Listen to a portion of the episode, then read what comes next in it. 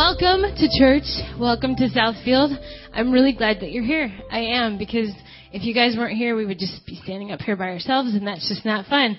So I'm glad to hear your voices singing and praising God, and it sounds awesome from up here, and I can't imagine how it's pleasing God's ears right now. Um, so we're gonna come back together this week, and we're celebrating our church's 130th birthday today. Um, but over the past several weeks, Dennis has been touching on lots of things like leaning in and listening, do what God is blessing, observe and not be oblivious. Um, but today, it's a happy birthday day. But we're going to keep worshiping God. We're going to sing about His love right now.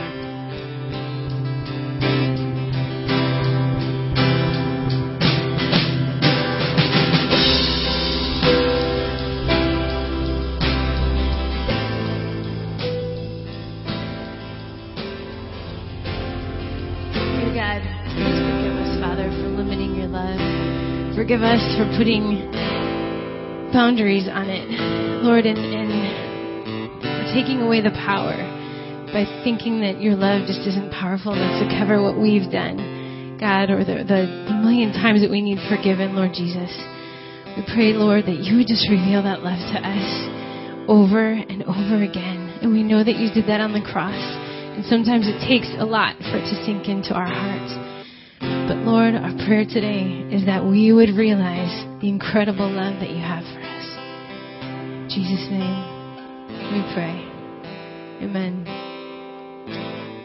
You may be seated. Hey, it's great to see you. Hope you have uh, a restful weekend planned. Yes, no? It's supposed to be a break. Columbus Day. I always look forward to Columbus Day growing up. It was, of course, back in New York. We started school at a reasonable time, a couple days after Labor Day. By now, our kids seem like they've already been in school for about six months. But it was kind of that first nice break, got going, school was going, everything else, and you got a chance to breathe. And make sure you take advantage of these break weekends and, and really enjoy them. Uh, you got a folder as you came in today, and on the inside there's a card. I want you to go ahead and put your name on that. And at the end of my time talking this morning, we're going to have you do something with that that that is going to be really special. So I want you to go ahead and get your name on that now. If you're with us for the first time, we're so glad you came today. And you're going to notice as you leave today, uh, a table on your way out the door. It's basically straight ahead of you as you leave the door. Banner behind it, it says for our guests. And there we have a, a couple of books. One is a, a Bible. If you'd like a, a Bible, either you don't have one or you don't have one that, that speaks just good plain American plain American English. I'd encourage you to take it, read it, use it, get to know God through that. And there's also another smaller book by Andy Stanley called How Good is Good Enough?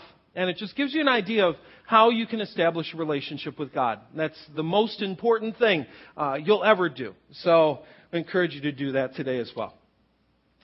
Um, it's coming. Yeah, there's the number. And today I get to formally, officially say to you, Happy birthday because it was on October 9th in 1881 that these people Swedish, speaking Swedish met in a church in downtown Joliet, and for the first time, they called themselves a church. And here we are, 130 years later, enjoying the benefit of what they did for us the sacrifice, the devotion, all the things that they did. We're enjoying the benefit of that all these years later. Now I thought as we, as we break into our, our birthday this morning, that it might be a good idea to just put our minds back into the mindset of a person from 1881.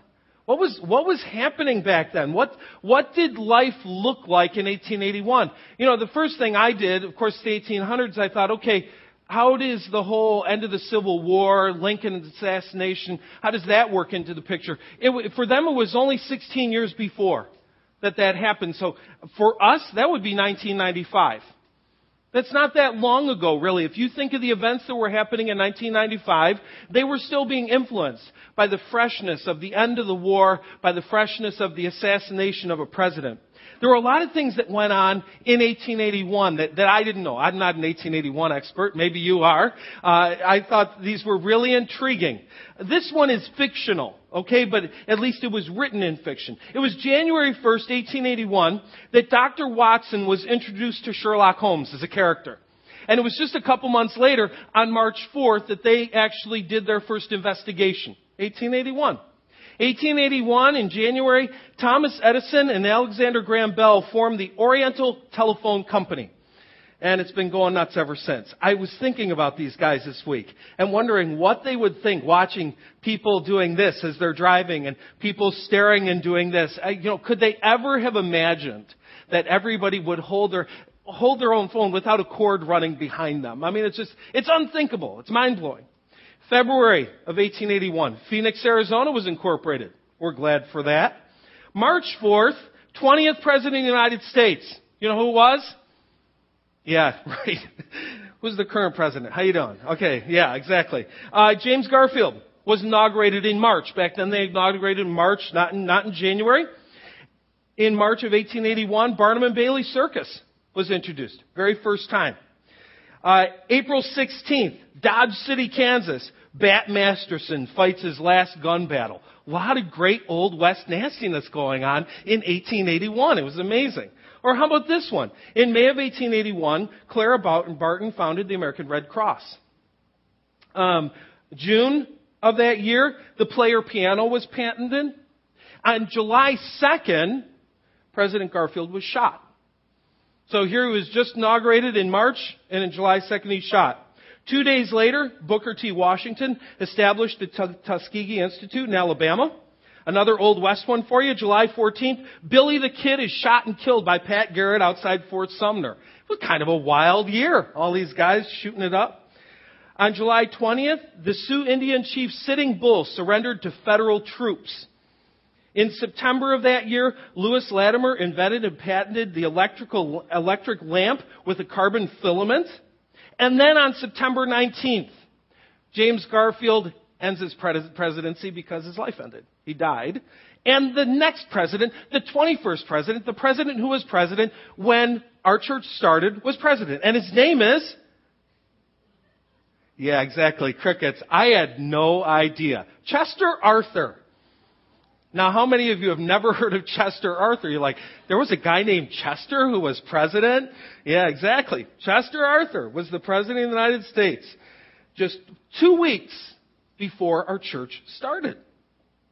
This one blew me away, and then again, maybe not. So the Cubs, they were playing a team from New York, a team that was only around for about four years. It was a team from Troy, New York. And they had a game. And the Cubs have one of just, oh, many inauspicious records. In that game, they had the lowest attendance ever at a Major League Baseball game. Do you know how many people were there? Go ahead and guess. Take your guess. Well, you must know history because it was 12. 12 people. 12 people at this game. I mean, my goodness sakes. Okay, let's go back to the Old West. October 26th. Wyatt Earp, Doc Holliday, and the Clantons engage in the gunfight at OK Corral in Tombstone, Arizona. 1881. Keep going. Now, this is nothing like modern times. Charles Guiteau went on trial for Garfield's assassination. The same year. Not 10 years later, not 20 years later, the same year. Within months. It's amazing. Uh, November 15th, American Federation of Labor was founded in Pittsburgh.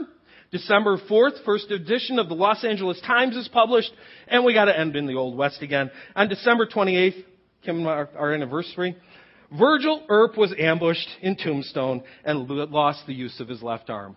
All that happened in 1881. I mean, think about this setting. There were great inventions going on. There, there were things that were literally going to change the world, and, and on top of that, violence that is legendary today. Things that we look back and we see movies about them. And it was in the middle of all of that that a group of people said, it is very important that we reach other people for Jesus Christ. And they set out on that mission. They set out on that task. Every era has had a backdrop. You know, whether it's been uh, our church in World War I, or the Great Depression, or World War II, or the 60s, or whatever, there's always been a backdrop playing as we've had the privilege of ministering the gospel of Jesus Christ to the people of our area. Later tonight, our kids are going to go to a place that in some ways is really, uh, it's sacred ground for our church. It's called Pine Ridge Christian Center. It's located out in Norway, Illinois. And, um, sorry, having trouble with the slide here. There we go. And this building right here, this building is called, um, they, they call it the, I believe, the, the Discipleship Lodge or Disciple Making Lodge, something to that order.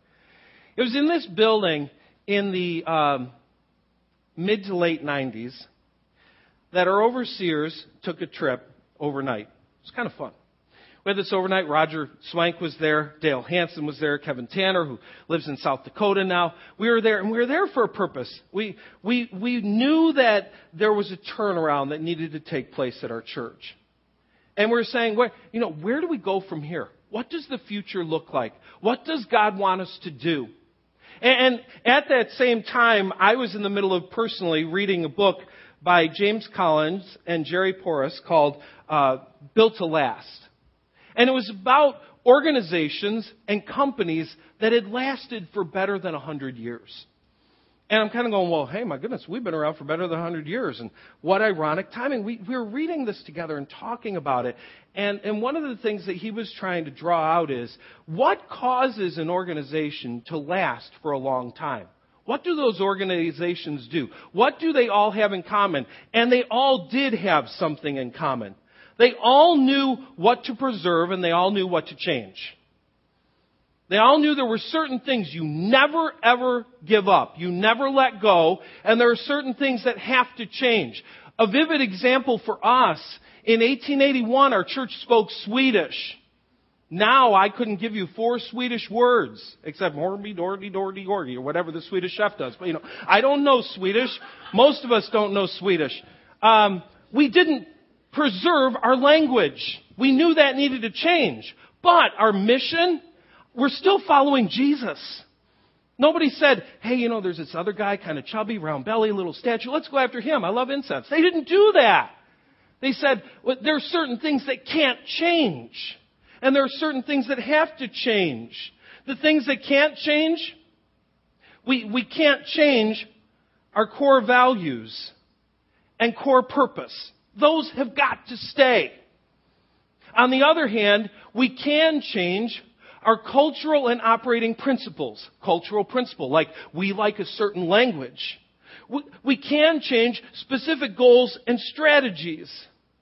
And in fact, the way we came out of that time together saying it to our church is our message never changes, but our methods always change.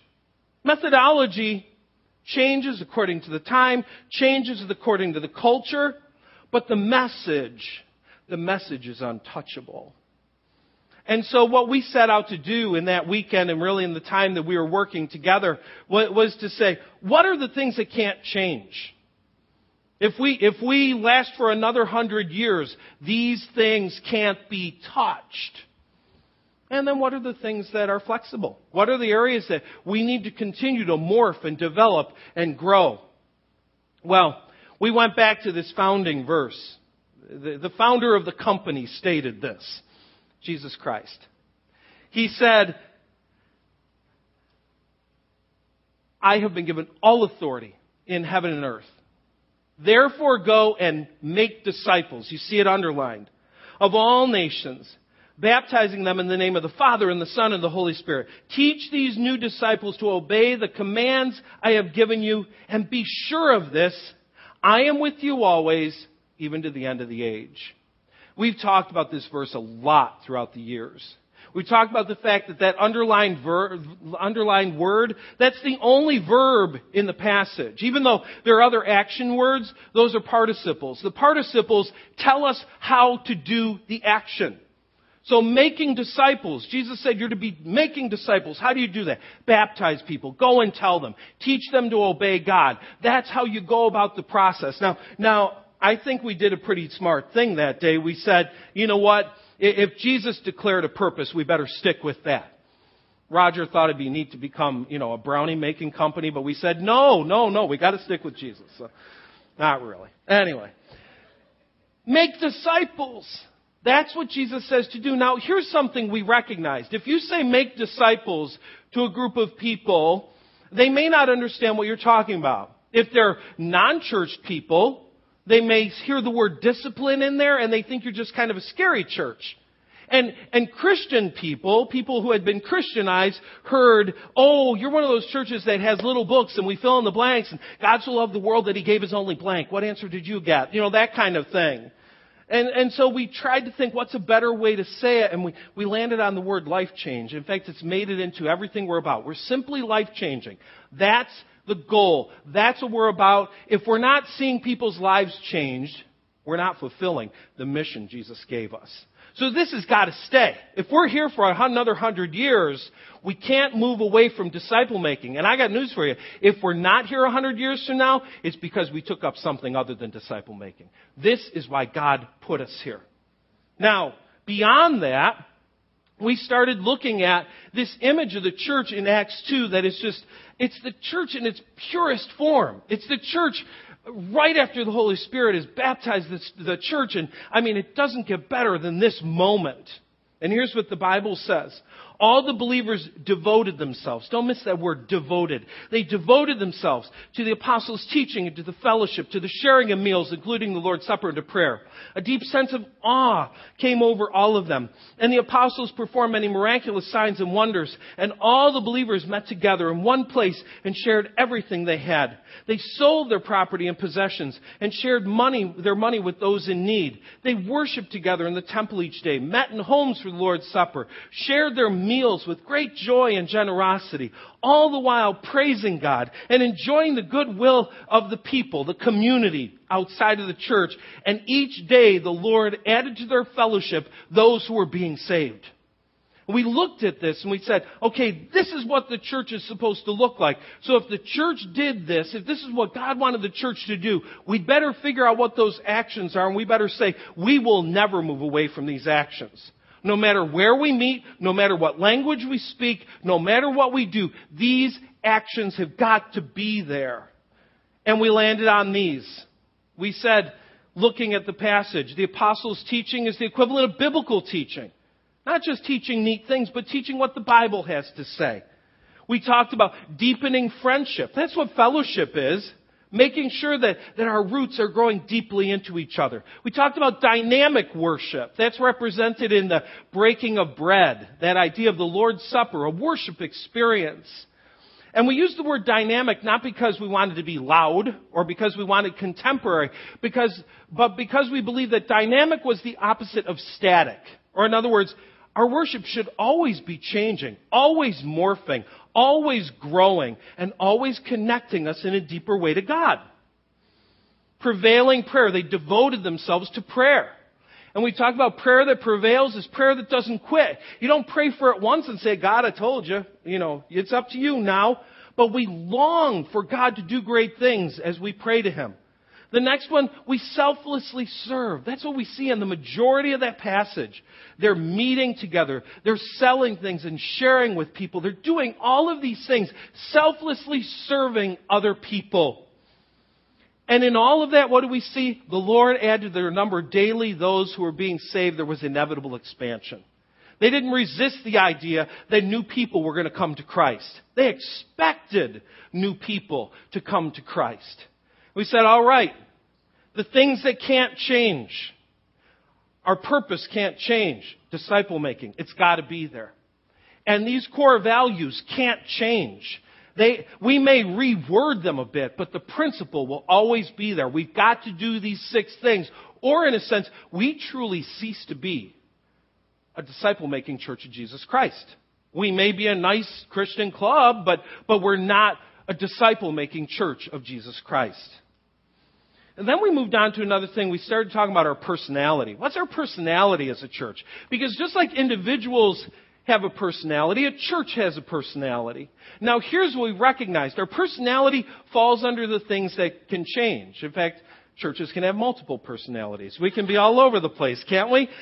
Our our personality can change, and it changes for a number of reasons.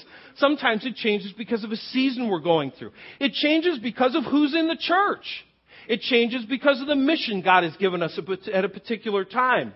And as we declared our personality, we said, these are not only things we are, but these are things we hope to become. Because honestly, as we pronounce some of them, We weren't them at all. We weren't these things in some of these categories. We said we want to be authentic. What is that? Hey, we want to be real. No, no, no plastic bananas here. No plastic fruit. We're, we're going to be an authentic church. We talked about empowerment, training people to do ministry. We talked about being relational, that that was important. We talk about the word change. I mean, back then our church was so rigid if you moved it, it broke. You know, and, and we said, no, we've got to come to a point not that we resist change or fear change, but, but we literally embrace it. We know that change is part of life and we're going to head into it full on. We talked about excellence because excellence does what? It honors God and inspires people. So it's not that we're going to be perfect, but we're going to do the best we can. We never just offer God something and say, well, God, there you go. We do the best for Him that we possibly can. We talked about relevance. Relevance meaning we're going to speak the language of our culture. We're going to make sure that, that people don't have to jump into a vehicle, into a time warp in order to relate to Jesus. And then the last one had to do with the idea of spiritual seekers, and we weren't here at all. We wanted to make sure that we geared ourselves to reach people, purposely reach people who are lost. Because our, our, our method back then looked something like this. Uh, have you ever gone fishing in a boat? If you've gone fishing in a boat, raise your hand. Okay. Typically when you go fishing in a boat, it's a really good idea to take along some tackle. But I guess you could just put the boat in the middle of the lake and hope fish jump in. Given the flying carp these days, you might have a good chance. But if you're looking for a good fish, a northern, you know, a muskie, uh, something good, a trout, I, I got news for you. They usually don't just jump in the boat. We had a jump in the boat mentality back then. Hey, if somebody comes along and wants Jesus, we'll let him in. But we weren't going to pull out our tackle and go try to find him. And we said, no, we're going to take a different approach. We're, we're going to pull out our tackle and we're going to go find lost people. That was part of the personality we wanted, not just what we were. And I said over, over the years that personality has, has changed. It's morphed. We had a season, for example, that we expressed our, our personality this way. Five smooth stones. We were moving out here and we knew this was going to be a tough battle. Just like the tough battle David faced with Goliath. And we said, my goodness, we have to be faithful, flexible, focused, fearless, and fun. All those things have to be present if you're going to complete the task that God has given us. And even today, if you were to look on our website, I, I would say our personality is maturing. Some of the things that we talked about initially are there, and some are growing. For example, we aspire to be authentic. That's still huge. We want to make sure that people come here and the one thing they say is, that's a real group of people. Nobody's faking it. Nobody's putting on airs. You don't have to move up to a certain level in order to feel like you're welcome we embrace change. That will not change. Sorry, it's just going to stay because we always have to embrace change. It's always coming at us. We keep it simple. We speak our, our, our, generation's language. We give our best and our all. There's that excellence thing. And the last one, we remember that it's not about us. It's not about us in any way. It's about reaching lost people. It's about taking care of the kid in the back room. It's about making sure the person sitting next to you right now is having a great experience. But it's never coming and saying, what are you going to do for me today? That's not us. That's not us. We're into making sure we exist for others and not for ourselves. We've tried different ways of communicating who we are throughout the years. And in 2008, one of, one of the tools we used, another picture, was was a tripod. And the question we asked was, when our church is working on all cylinders, I mean, when we're firing, what does it look like? And you know, we talk about keeping it simple. This is what our church looks like. This is how complicated we are. Three legs and three supports. That's simple. So what does that look like? Well, first of all, as a church, we worship together. That, that's why we gather here. You know, we, we could just say, listen to the podcast, send in your check. There's no need to gather. Hey, we'd save the rent. Janitors wouldn't have to come. We wouldn't have to do the setup thing. Uh, you could, I'm, I'm sure Dana could, you could do a sing-along DVD, couldn't you? Sure. Maybe a little, hey, you know, this would be kind of cool. Uh, maybe Trevor would call you personally and sing with you on the phone. I don't know. Jeff would play the bass or, or just some drumming, you know. there he is out there in Joliet drumming away, and we're all going, I hear the drums today, I hear the drums today, that must be Jason. No, we know that gathering is important. It's huge that we get together. And we say that this is our vertical focus. What does that mean? Worship is always about God. Uh, if you're walking away from worship and saying, I didn't like that music, you missed the point. If you're walking away and saying, I really didn't get anything out of today, you missed the point. In worship, God is the audience and we're the performers. Not these guys. We're the performers. God's the one that gets to say, great worship today, or what, what was the deal with you people today? It's, it's, he's the one that's getting this, not us. So we'll always worship. The second one, we said we're journeying together. And in fact, when we introduced this, we we're introducing the concept of journey groups. We said we're journeying together. So what we're hoping is that if you want to grow, You'll be part of worship all the time, and you'll get involved in a smaller group where you get to be with some people. Now it's tripod. It's not just a dipod, dupod. So you got to have a third leg, right? What's the third leg? Hey, we we we serve together. We don't we don't just worship together. and We don't just journey together, but we serve together. And while the journeying together had a horizontal focus, where we're focusing on each other, helping each other, Serving has an inward and an outward focus. What do we mean by that? Well, obviously you're focusing on serving someone else. You don't serve you. We're serving someone else, whether it's someone in the church or someone in the community. But it also has this strange inward focus because serving is the one place I've found that I find out just how much junk is still really in my heart. That's when, that's when it's revealed to me, wow, you look good, but you're doing this for really lousy motives, man. What is your problem? And, and, God really tools on us when we're, when we're bowing before a toilet, cleaning the backside of it, and nobody knows we're doing it. You, you get a chance to find out who am I really doing this for and what am I really all about. So, three legs. Now, the three legs have three supports to keep them nice and stable. Here are our supports. We operate at our best, first of all, when we invest and invite. What does that mean? Every relationship in your life has a purpose. And that purpose is to draw people closer to God. I didn't say it's to bring them to church. It's to draw them closer to God. Every relationship in your life, you've been, you've been left on this earth to bring other people closer to God. If, if you, if that weren't your purpose, God would have saved you and killed you. Why not? Just bring it home now. He left us here to invest in other people's lives and invite them to God. And we're at our best when we've got our eyes off ourselves and we recognize every relationship in my life, my work relationships, everything else, is to invest in other people and invite them along in their walk with God.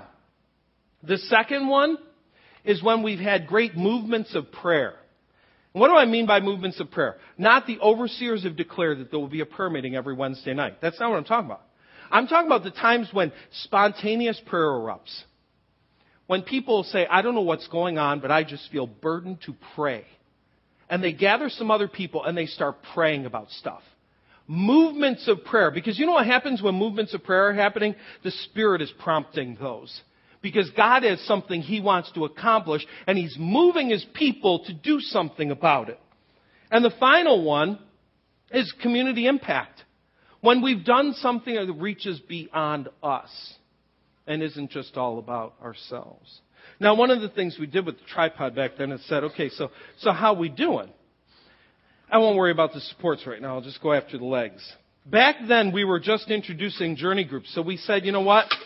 This area needs some help. Now, I don't know about you, but try to use a tripod like that. This is for our telescope. I'm not putting our telescope on this tripod, okay? Um, how about Sunday mornings? Back then we said, you know, Sunday was good, but could be better. Not only, I mean, it wasn't that the music was bad or something, but in other words, we can always be growing in our ability to give God better worship and in our participation to make sure we actually show up. So, it's kind of interesting. Not really standing very well. What we did say is serving, A plus. We, you know, we were doing great there doesn't still got issues because our legs aren't even. And we said we got to we got to even out the legs some. So here's what's happened. That's really cool. I mean, we went after journey groups like mad people. And we've had people working behind the scenes to organize journey groups, and we've had leaders that have taken it on, and you have signed up like nobody's business. And the things that have happened in groups have been fantastic. And we're going, hey, that thing's functioning, man. That's beautiful. Okay, that, that's looking good. The worship piece, well, you know, we, we like what's happening in worship. I, I think that the leaders are doing a good job. I think on the other hand, we have struggled a little bit more with uh, just regular, consistent participation in worship, where we're saying, hey, it, you know, worship feels a little bit optional. Maybe I'll be there, maybe I won't. Maybe I'll participate, maybe I won't. So, I don't know, that one might be about the same, maybe a little bit lower. Yeah, still got this thing going. And then there's serving. And you know what? Serving, which was our best leg, has taken a hit. It's taken a hit, in part because some people walked away and some of us aren't stepping up and saying it's my turn in part because some of us have busy lives and say, I just can't get involved in serving anymore. But now, here's that's kind of what we're looking like these days. Again, you're going to put your telescope on it? No. What this says is our leaders have some work to do in shoring up, leading a couple of areas, and, and we all have some work to do because this isn't just a leader thing. I mean, ultimately, God, God really wants us what? To be nice and steady and sturdy, level, fully functioning, all eight cylinders. So, maybe we'll pull it out again in a year and say, how the legs doing? Uh, let's keep journey groups where it is, okay? Strong. But let's pick up to serve a little bit. And, and let's just do something as simple as saying, I, am not going to skip out on my brothers and sisters when it comes to worship. I'm, I'm going to I'm going to be dedicated to being there. Because, you know, here, here's what it all comes down to. I'm, I'm thinking about, okay, so I want to prepare for birthday 260. I went to my rheumatologist this year, or to this past weekend, and I, I get this past week, and I guess it, chances are he's telling me I won't be there. So, arthritis might get me before 2141. um, I don't know. On the 260th birthday, I, I kind of doubt they're going to say, Do you remember the Shanahan days? Do you remember the school? They've rebuilt a new one now with little Jetson ports and all that. But do you remember where that thing used to be? I, I don't know that they'll look back at our moment in time. But we have to look forward to theirs. Because unlike everything that's going on in our country, we care about the future more than we do the present. We care about making sure that our kids know God, and their kids, and their kids, and their kids. We care about the condition of our nation morally and spiritually. We care about what's coming after us and not just now. We do. But, you know, wishing, clicking our heels three times and saying there's no place like 2141, it's not going to get it done. What do we need to do? I don't have a long list today, but here's the first one, and it's huge. We always have to depend on God. If somehow we get the idea that there's a great program out there or a kit or something that we can whip up and that'll, that'll get it done, good luck. That's not going to get it done. In 1881, they depended on God. When they were building that building on Jackson Street, they depended on God. When they were transitioning from Swedish to English, they depended on God. When we moved out here, we depended on God. And we're depending on Him today, and we've always got to depend on God. The second thing has to do with direction. I also could have put decisions, and it comes down to what we talked about before.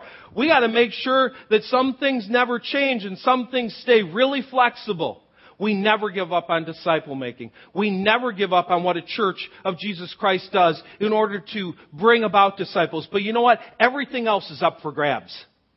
Everything else is up for grabs.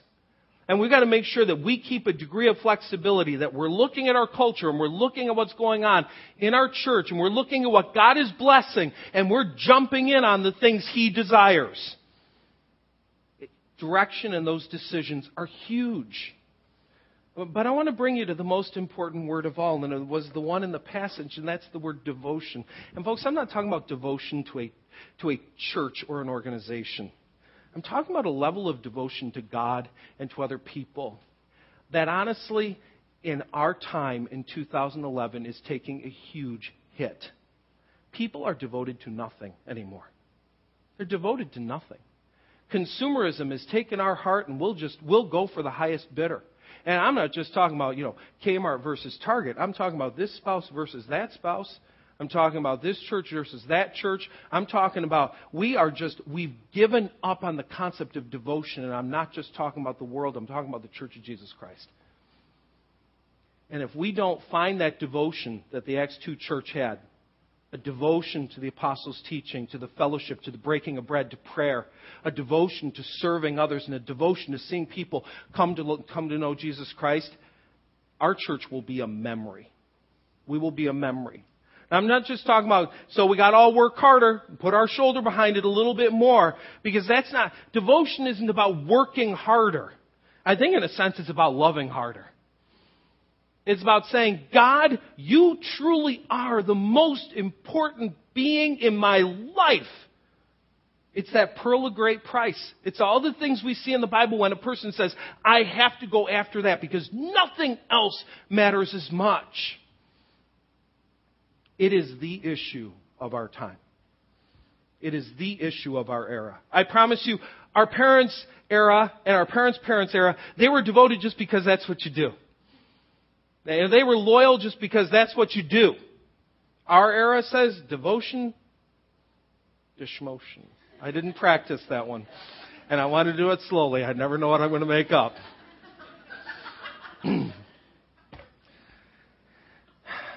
we got to be fully devoted followers of Jesus Christ. That's what we call ourselves, right? Fully devoted. Not kind of devoted, not dabbling, not distracted, devoted. That's the best thing we can give to see that they have a happy birthday. And remember, it's not about us. It's always about someone else. So here's what I want you to do with your card right now. Our team's going to come to the platform and get in position, and you're going to do a little work in silence. I want you to write a prayer. Hopefully, you got your card and you got your pen. I want you to write a prayer. And it's a prayer about our church. And honestly, you know, I'm not, I'm not big on telling people how to pray. The Spirit tells you how to pray. Maybe it's a prayer for that gang, for the 2041 gang. Maybe it's a prayer for our level of devotion. Maybe it's a prayer for a group that you think, God, we got to do something to reach those people. What's the prayer that you offer up to God today on behalf of this church? That, that's your birthday gift. That's your birthday gift to uh, First Swedish Bethel Rock Run Southfield. Write a prayer. I'm going to give you a couple of minutes of quiet right now. Start writing. Go ahead. We're going to transition into communion right now. You can complete your prayers. As we go into communion, I just want to invite you all to take part with us and just think on what Christ did for us. As the trays are passed, still there's a stack of two cups. Just go ahead and take one stack, and the elements are in, in that stack. You have both the bread and the juice, and you can take it whenever you're ready.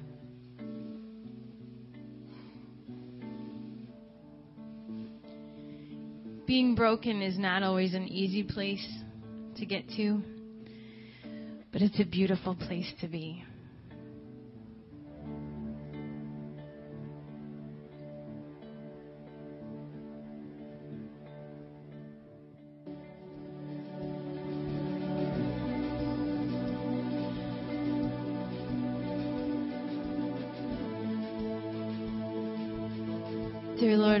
You for not allowing us to stay stagnant. We thank you, Father, for bringing change into our lives, God. We thank you, Father, for challenging us, to stretch us. Father, we thank you for growing us. And Lord, help us not to resist that. God, we love you and we thank you for breaking us, but for mending us and and making us stronger, Lord, and for, for molding us the way that you want us to be. We praise you for that, God, and we give you thanks for that today. Lord, we worship you. Amen. Now, God, as we leave this place today, I pray that we would be inspired to be devoted not to an organization. That's not what this is about. But to a deeper devotion to you, to a deeper devotion to your cause, to a deeper devotion to your work in this world. To not be just distracted all the time by the junk that's pulling our focus away from what really matters. I'm thankful that there was a group years ago that they kept their eyes on the race. And God, it's our turn.